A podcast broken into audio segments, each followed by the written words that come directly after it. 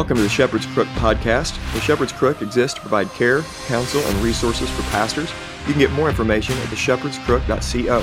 My name is Jared Sparks, and I'm a pastor coming alongside other pastors, reminding them of the chief pastor.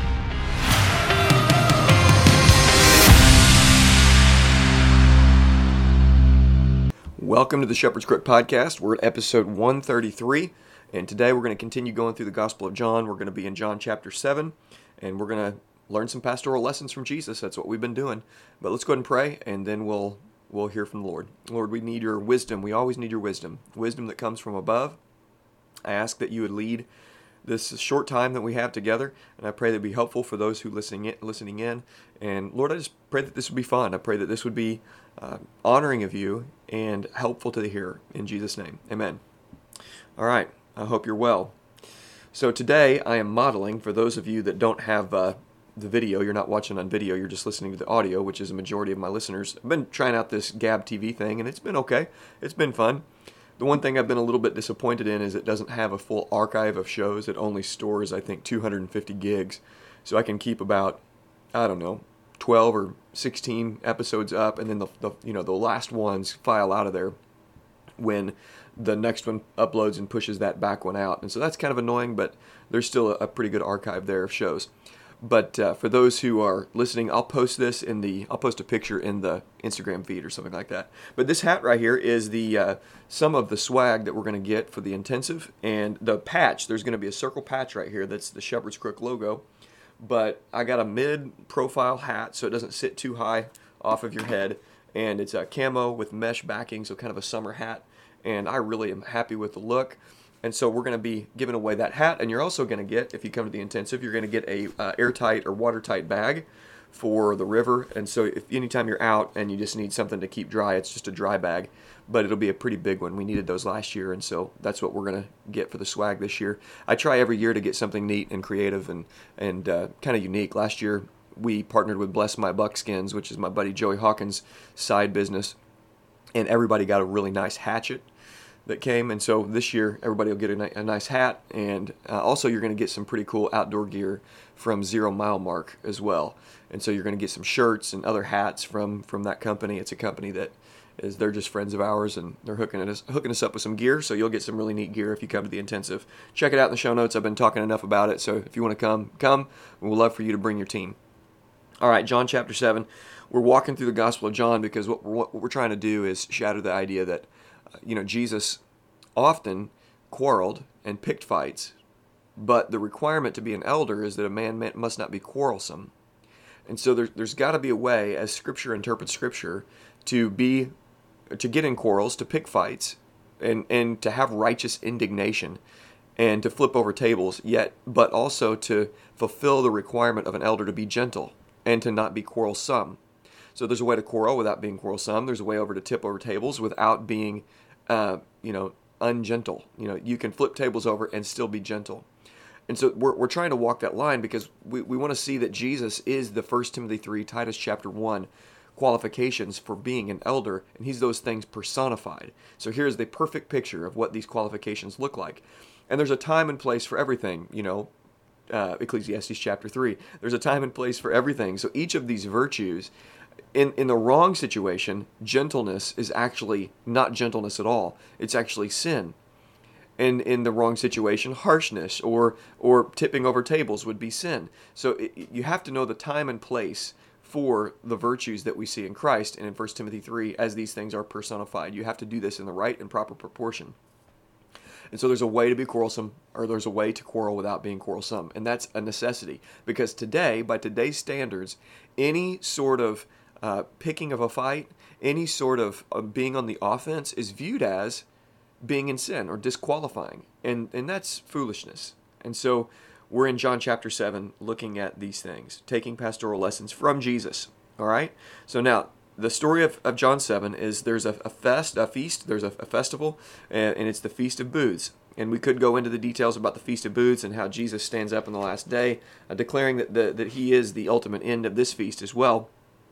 But we're going to specifically focus in on the timing of Jesus as he goes up to, to Jerusalem, and we're going to look specifically at the way in which Jesus spoke, which shook people to the core.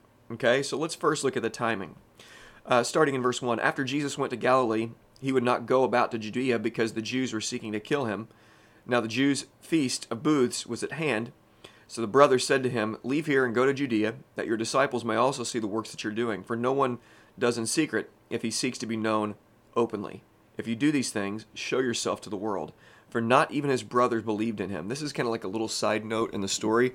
Not even his brothers believed in him it's uh, fascinating to me that we see this in other the other gospels as well, where there there was a season when Jesus was doing public ministry where his family did not believe in him. They did not believe that he was who he says he was, and that had to be some sort of resolve that we see within Jesus that even even his family didn't believe, and so Jesus in his full humanity kept going forward, knowing that even his brothers didn't believe in him.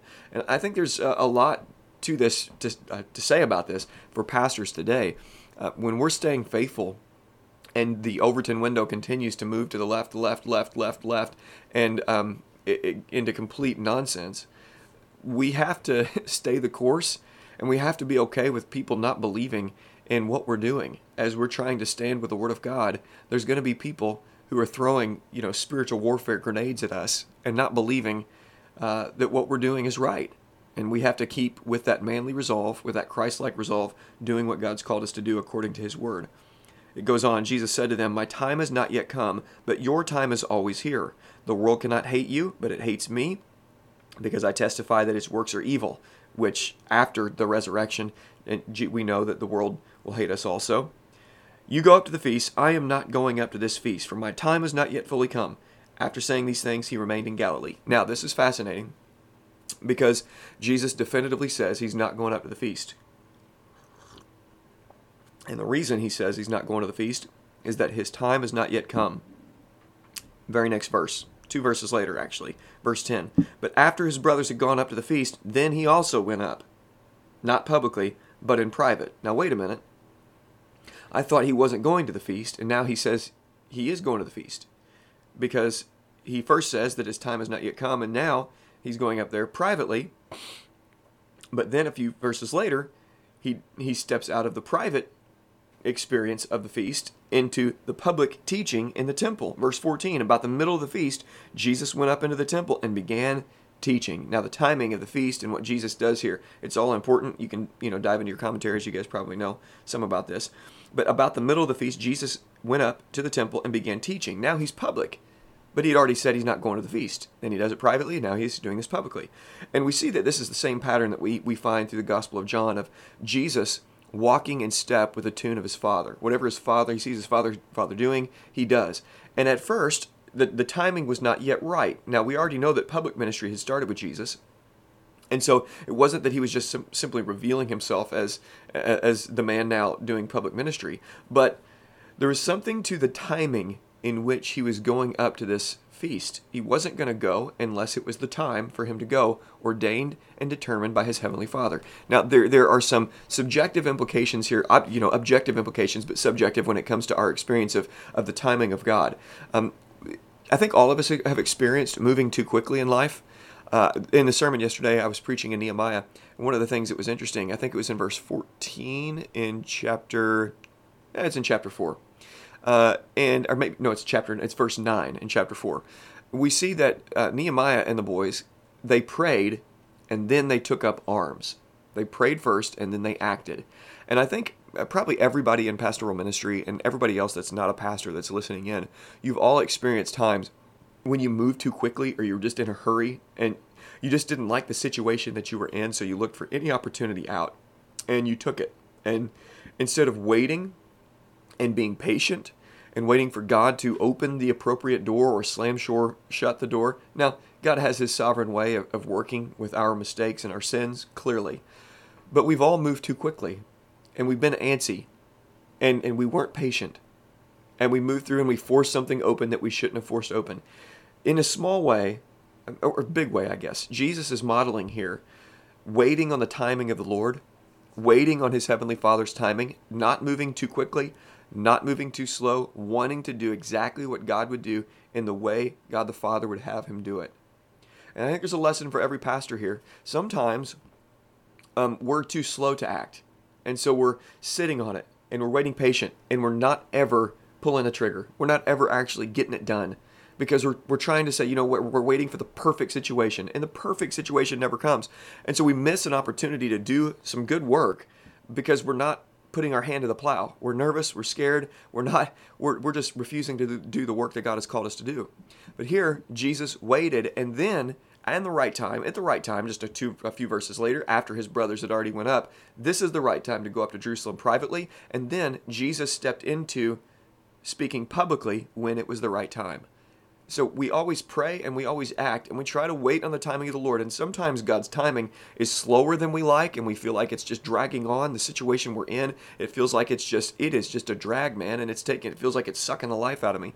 And then sometimes God works so quickly where we feel nervous because the door opens so quickly and we feel like God is kind of giving his, you know, God sized boot and, and kicking us through the door and we're just trying to hold on and figure out you know what exactly God is doing. You know, don't be afraid to walk through doors that God is opening because it's quick. Because sometimes God moves quicker than we would like, and sometimes He moves slower than we would like, and we want to keep in, t- in, in step with the Spirit in that in that way. But then when Jesus begins to teach, this, the second big piece I want you to see here, maybe there's three or four big pieces. I don't know. I've already talked about the timing thing and his brothers not believing in him, but this piece is really interesting because when he begins to speak in the middle of the feast, the Jews marveled, saying, How is it that this man has learning when he has never studied? You know, Jesus is not a formal rabbi. He worked the blue collar work with his with his earthly father Joseph, which I think is wonderful, by the way. Verse 16 So Jesus answered them, My teaching is not mine, but his who sent me.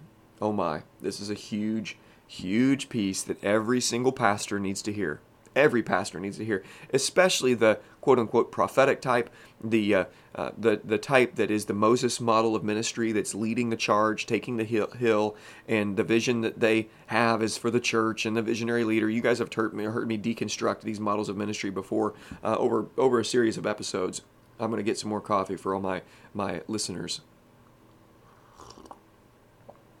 And so Jesus speaks, they marvel, and he says, This is not my teaching, it's from the Lord.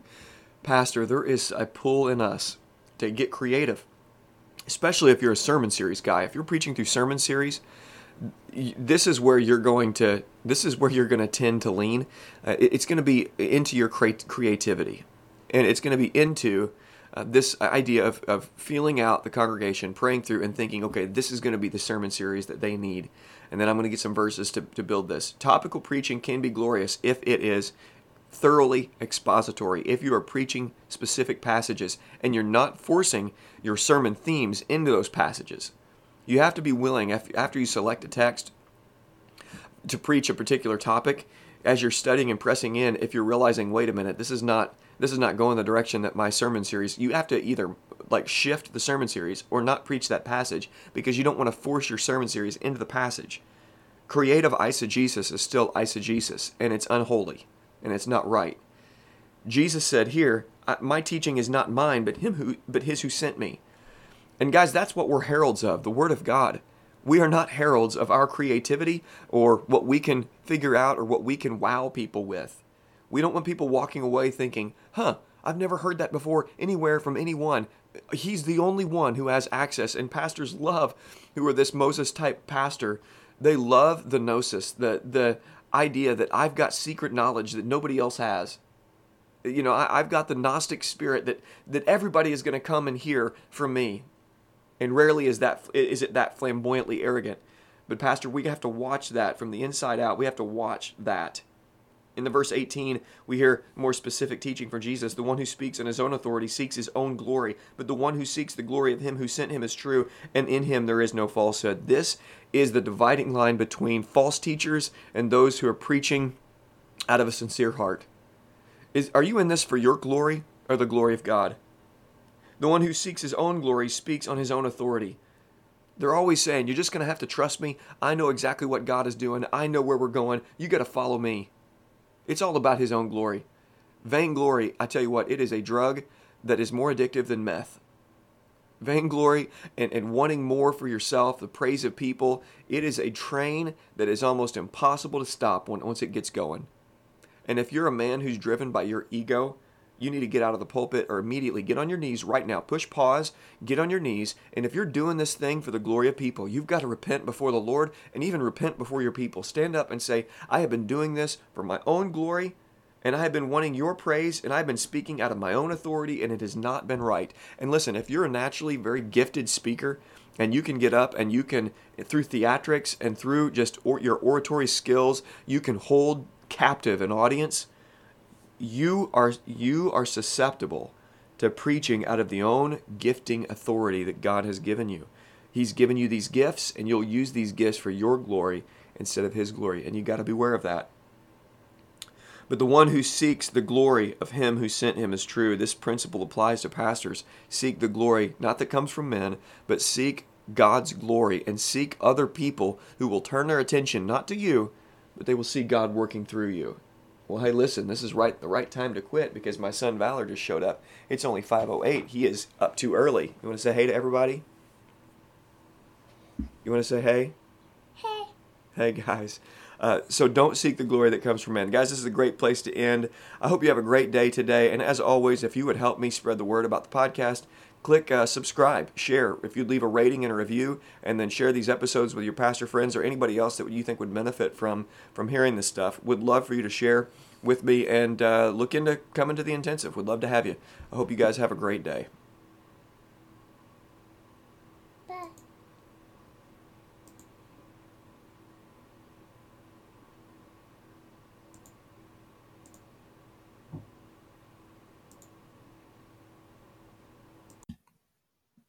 Thank you for listening. For more information, please visit theshepherdscrook.co. For care and counsel, please call, text, or email to set up a session. You can follow The Shepherd's Crook on Twitter, Instagram, and Facebook. And please consider sharing this episode and leaving a review on iTunes or whatever other podcast platform you use. And let me encourage you to remember Jesus Christ.